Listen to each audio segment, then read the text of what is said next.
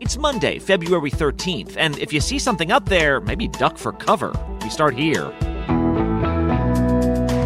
After being accused of dithering over the Chinese spy balloon, the U.S. military shoots down a series of objects. Three times the U.S. military has shot down unidentified objects in three days. So, are these incoming all at once, or are we finally just paying attention to them? With the death toll rising past 30,000, Turkey starts arresting construction contractors. Prosecutors are accusing them of trying to flee the country. There are structural concerns and political concerns here. We'll walk you through both. And he joined one of Russia's most feared armed units. Now he's fled the country. On a regular basis, his comrades were being executed in front of him. How to escape when borders mean nothing. From ABC News, this is Start Here. I'm Brad Mielke.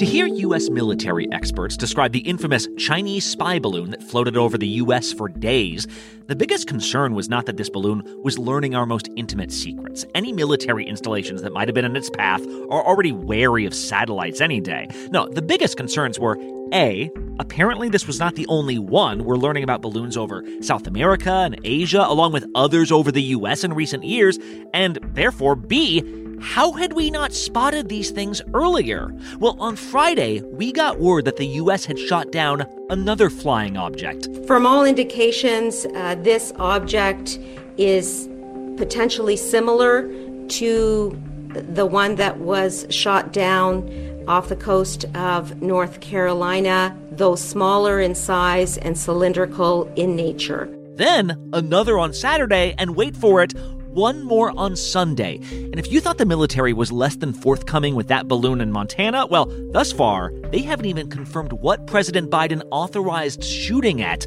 Let's go straight to ABC's White House correspondent Mary Alice Parks at the West Wing right now. Mary Alice, I think I speak for everyone when I say, what is going on? Like, I'm sorry, we were worried about one balloon and now we're just shooting these things down left and right? What, what's happening? It is absolutely remarkable, Brad, just the pace and frequency here. It is very clear that the U.S. has completely escalated how they're policing the skies. I mean, you outlined it three times the U.S. military has shot down unidentified objects in three days uh, Friday, Saturday, Sunday. Uh, one off the coast of Alaska, kind of the northern tip. Basically, we're talking about icy Arctic waters. Uh, one where, where they worked with the Canadians, actually in Canadian airspace, shooting it down in the Yukon.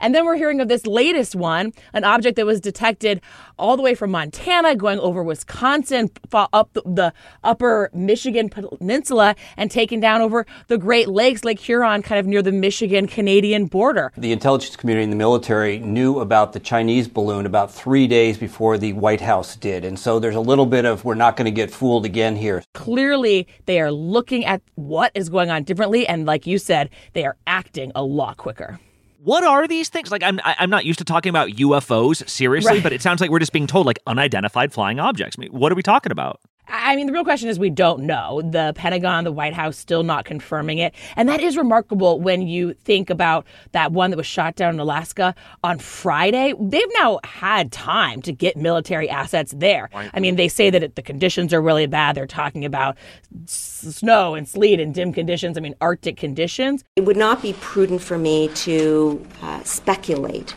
on the origins of the object at this time. But still, uh, several days now, uh, and they still can't confirm what this was that they shot down, uh, let alone the other two. No wreckage uh, recovered over the weekend yet that we have updates on. We are hard at work now recovering the debris to better understand certainly the capabilities of the surveillance balloon from the PRC, but also the nature of these unidentified objects. And I think that that is um, very telling with kind of the new approach. Uh, like you mentioned, sort of a shoot first, ask questions later approach. Canadian and American fighter jets were scrambled, uh, and an American F 22 successfully shot down the object. All these questions still about what these last few objects were. For them to take such action, send up a military jet, shoot things out of the sky uh, before they could even confirm what they were. You know, we did get some answers from NORAD in a briefing just last night, but uh, still so many questions about what they knew and when they knew it. Certainly, the event off the South Carolina coast uh, for the Chinese spy balloon, that was clearly a balloon. These are objects. We have some um, some sources telling us that what we what we do know as far as what these things looked like, that they looked. Um, the one in Canada we're told was sort of cylindrical. Uh, the one that was shot down off of um, Lake Michigan, basically, we were told octagonal. In all cases, they seem to be much much smaller than that suspected Chinese spy balloon that that we all tracked as it made its way across the country and was taken down in South Carolina. That was significantly bigger, and right away with that one, the U.S. government, uh, you, you, remember, very publicly said that they knew it had surveillance capabilities, they knew it had all this technology, um, they that it had this sort of spy capabilities. With these other ones, it seems like we're talking about something very different. I haven't ruled out anything. Uh, at this point, we continue to assess uh, every threat or potential threat unknown that approaches North America uh, with the attempt to identify it. The big question is could they have been just completely benign? Could they have just been right. weather balloons up there? Well, because I was going to say either there's a fleet of these things being released recently, or what, like, this is just stuff that's always up there. But if this stuff is always up there, Mary Alice, are we just not seeing it? most of the time? Because that seems like a problem. Yeah. I mean, I do think that we're seeing a lot of frustration from members of Congress that maybe we weren't just looking at the skies closely enough or paying close enough attention. There's clearly a political aspect to this that after that Chinese spy balloon was, you know, just so brazen, went across the whole country, was so big, had all this technology, I think it clearly put the White House, the Pentagon on high alert that they they don't want to get caught letting something else float into US airspace. But we're also told there's kind of a technological part of this too so with some adjustments, we've been able to uh, get a better uh, categorization of radar tracks now, and that's why I think you're seeing we, these overall. We had one senior administration official that told us they basically retooled um, the radars to see more of what was up there, uh, fine tuned uh, what they were looking at above. And so I think it could be kind of a combination that they feel the pressure to not take anything for granted, and they are, uh, you know, checking more stuff out that maybe before seemed so little or so not serious. They, you know, it, they they had decided it wasn't worth their time. Right. And what's so bizarre to me is that the White House basically spent a week saying, listen, it would be crazy just to go shooting down stuff willy nilly over land when we could do it, when we could just wait and do it over the sea. Like that, that would be nuts just to let all that debris from an F 22 fall along with whatever is in the air already. Well, now we are shooting these things down. And by the way, like it's going to get pretty expensive if we're throwing missiles from F 22s at everything we happen to see in the sky, if indeed like, this stuff is just always up there all the time. Uh, Mary Alice Parks at the White House. Thanks so much. Thanks, Brad. Next up on Start Here, someone's going to jail over Turkey's building collapses. It's just a question of who. We're back in a bit. This episode is sponsored by BetterHelp. Have you ever wondered what you would do with an extra hour in your day? I think about this all the time. I'm like, I would be so productive. I'd exercise more, or I'd read a book, or I'd take a nap, like restore myself. We often find ourselves yearning for these extra hours, but the real question is, what would you do if you were making yourself a priority? Well, how about therapy? It can help you discover what's important so you can make the most of your time. If you've ever benefited from therapy, you know how transformative it can be. It's not just for those who have experienced major trauma. Therapy empowers you to learn positive coping skills, set boundaries, and become the best version of yourself. If you're considering starting therapy, you should give BetterHelp a try.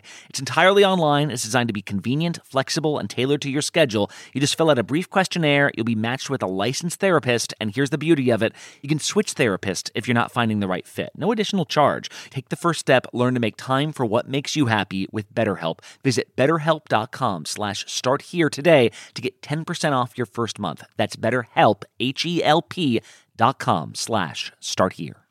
We all know there are things in life that you have to compromise on, but when it comes to your health, there should be no compromise. Don't go back to that one doctor. You know the type. Like, I've had this person before that doesn't actually listen to you or who seems just in a rush to end your appointment that you spent months making. Instead, check out ZocDoc, the place where you can find and book doctors who will make you feel comfortable, listen to you, and prioritize your health. ZocDoc is a free app and website where you can search and compare highly rated in network doctors near you and instantly book appointments with them online. You can search by location, availability, and insurance. So, no compromises here because with ZocDoc, you got more options than you know. We're talking about booking appointments with tens of thousands of top rated, patient reviewed, credible doctors and specialists. Go to ZocDoc.com slash start here and download the ZocDoc app for free. Then find and book a top rated doctor today. That's ZocDoc, Z O C D O C dot com slash start here. ZocDoc.com slash start here. After a disaster like the earthquake in Turkey and Syria, you might expect this huge amount of deaths reported at first, followed then by small updates as more bodies are found here and there. That's not what's happening, though. The number of reported casualties is actually accelerating. The death toll now more than 21,000 dead. Death toll has now climbed above 28,000. Death toll rising to more than 33,000 people. You might remember last week when a Turkish policy expert said, yes, this is clearly a time to grieve, but also, this is a time to be angry for anyone who's ever watched Turkey's construction boom over the last decade. Anyone who's seen these buildings go up with shoddy material and knew one day they might come crashing down. And if you thought it was too soon to say that, well, it's not too soon for Turkish people or now for the Turkish government. Over the weekend, Turkey announced it would be hunting down more than 100 construction contractors, and arrests have already begun. ABC's Ibtissem Guenfoud has been on location in Turkey since the hours after this quake. Ibs, what type of charges are we seeing here? Yeah, so Brad, at least two property developers have already been arrested at airports. Uh, prosecutors are accusing them of trying to flee the country. Uh, Yavuz Karakus uh, is a contractor of many of the collapsed buildings in Adıyaman. That's uh, one of the cities um, near the epicenter of that earthquake that has seen uh, some of the biggest, most shocking damage that our team has seen here on the ground. And he's been arrested while he was trying uh, allegedly to escape to Georgia. Turkey tonight issuing dozens of arrest warrants. Turkish officials targeting more than 130 people allegedly involved in the construction of collapsed buildings that crushed thousands of families as they slept. Another contractor uh, was a contractor of a 14 story luxury apartment building in Hatay, another hard hit area here in Turkey. Uh, many local outlets uh, reported here that this contractor was also arrested while trying to flee the country. One building stands still and then the next one is down. There's clearly um, sloppy construction. You're seeing here a lot of anger and frustration over building standards. Um, although the quakes were powerful, uh, some experts have already come out saying that uh, properly constructed buildings should have been able to stay standing. And uh, we have spoken here uh, to disaster responders, volunteers from AFAD. It's a government disaster response organization, and they're used to dealing with this type of event. And they told us that the problem is in part with the lack of structural components, indeed. Uh, we've seen ourselves the debris in Adiyaman mainly that we've seen collapsed buildings and you can clearly tell that it's just bricks. They, they were just made of bricks. There was clearly uh, no or very little structural fixative uh, no steel to reinforce the concrete.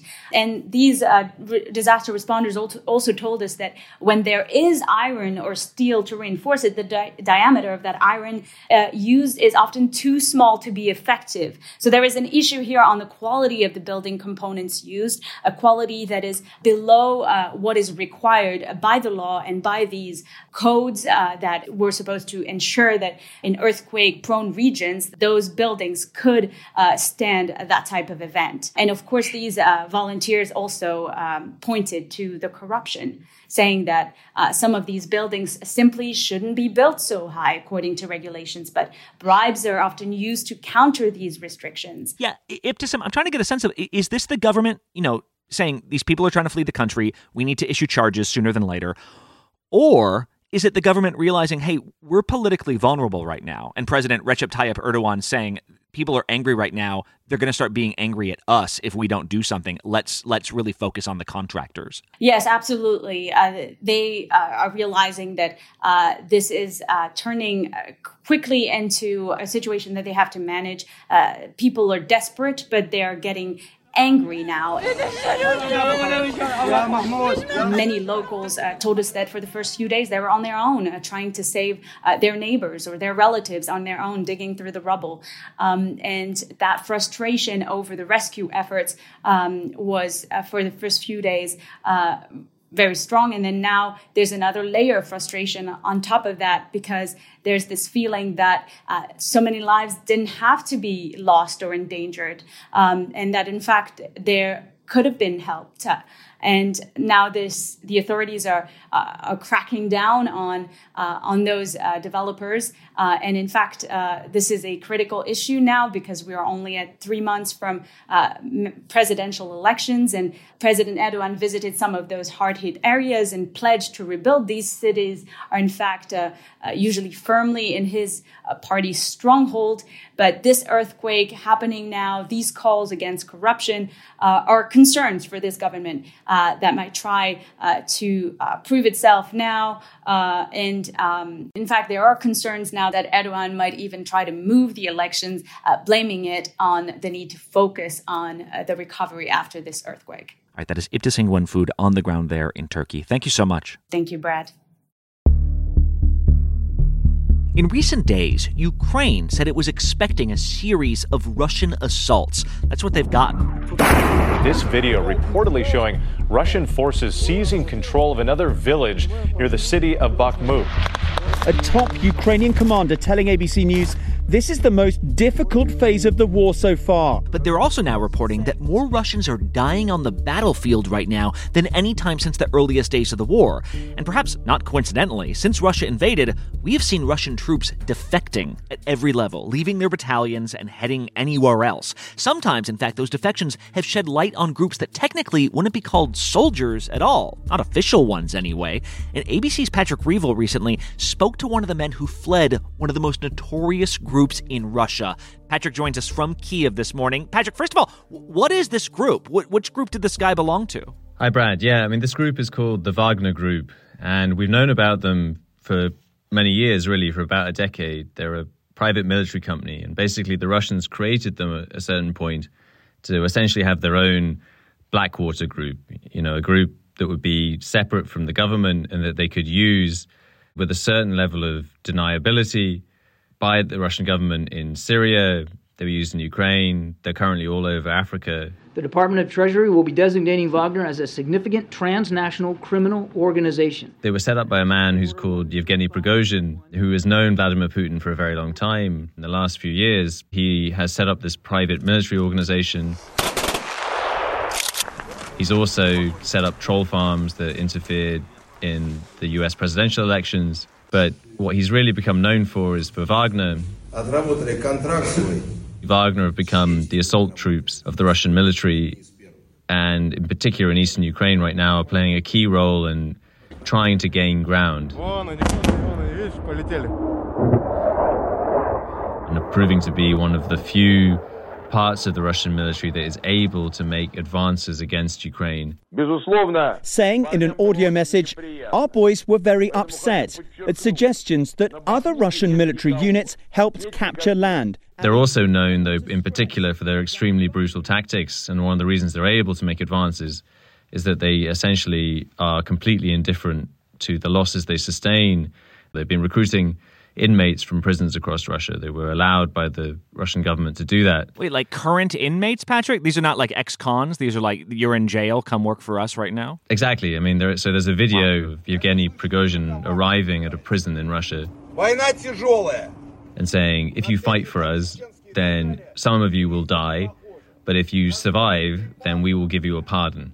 And this is recruiting people who are imprisoned for serious crimes such as rape and murder and it worked initially. Try to remember very well that there is no need to return to a prison camp. You do not need to be convicted and imprisoned to return to war. They appear to have recruited thousands of inmates.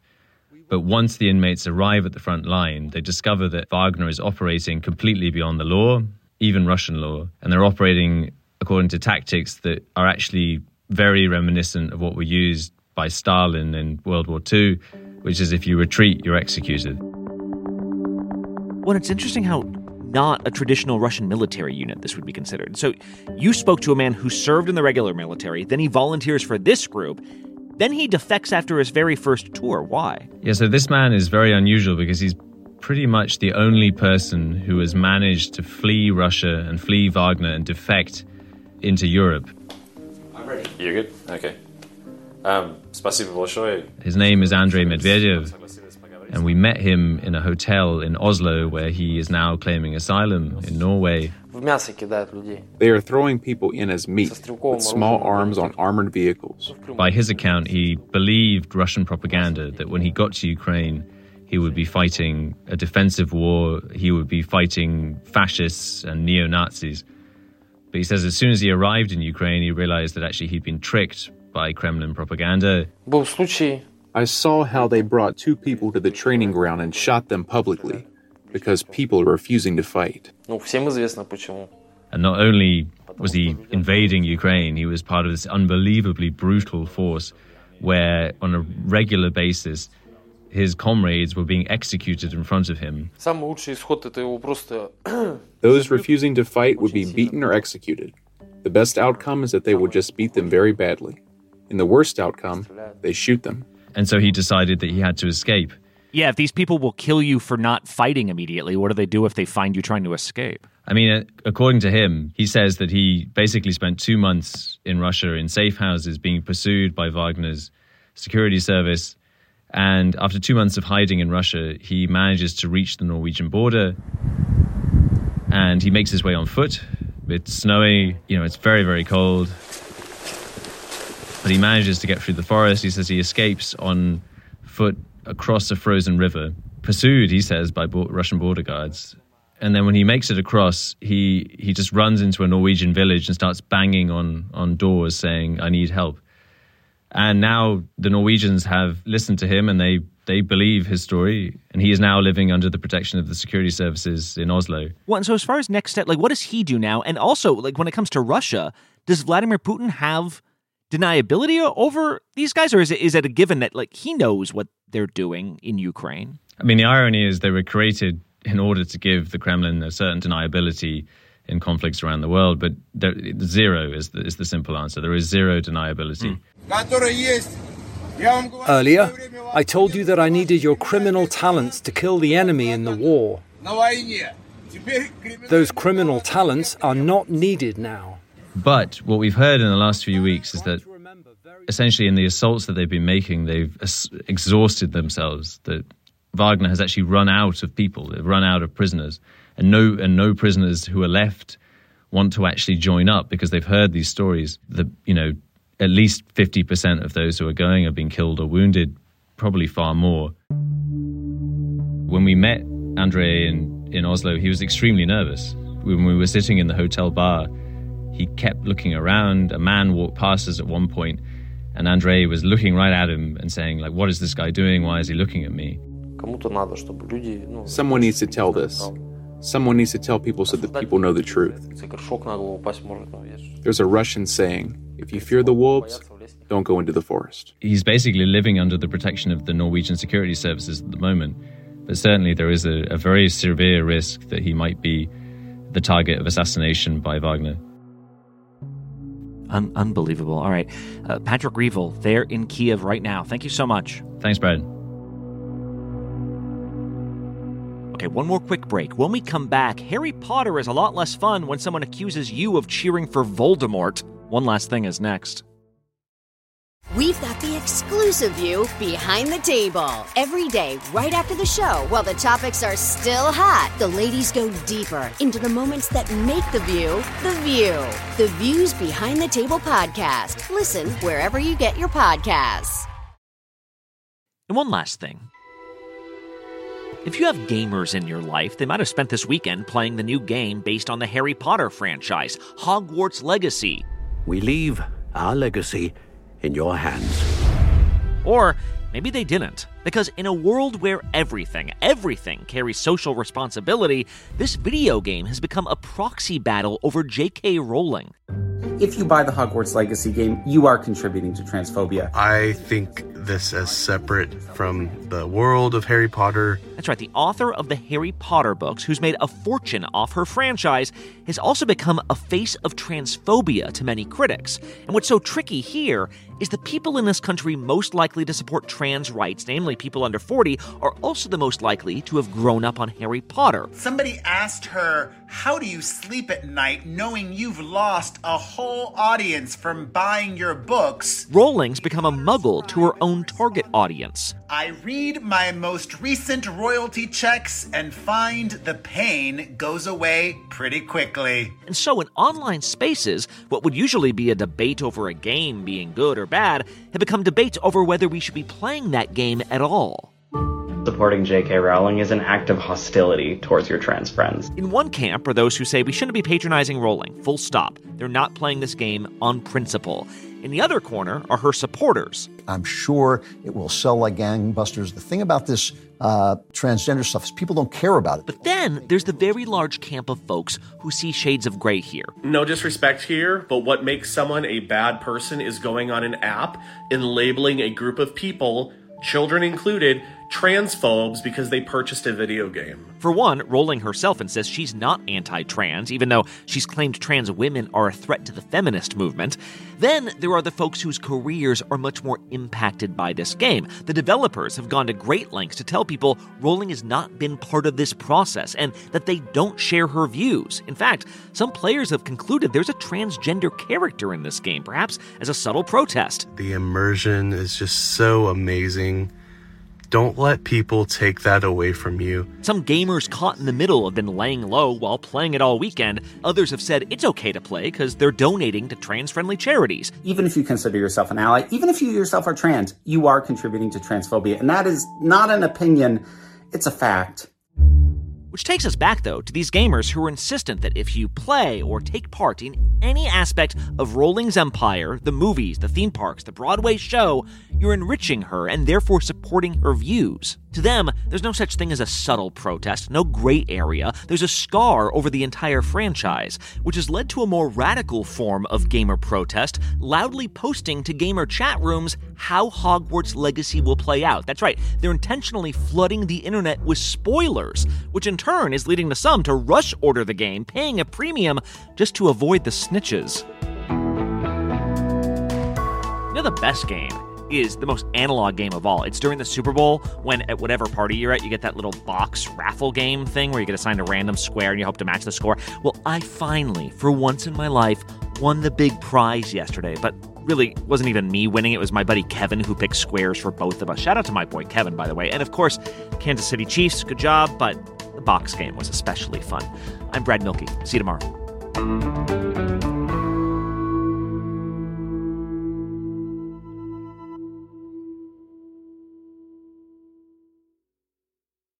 Hey, I'm Andie Mitchell, a New York Times bestselling author. And I'm Sabrina Kohlberg, a morning television producer. We're moms of toddlers and best friends of 20 years. And we both love to talk about being parents, yes, but also pop culture. So we're combining our two interests by talking to celebrities, writers, and fellow scholars of TV and movies. Cinema, really. About what we all can learn from the fictional moms we love to watch. From ABC Audio and Good Morning America, Pop Culture Moms is out now wherever you listen to podcasts.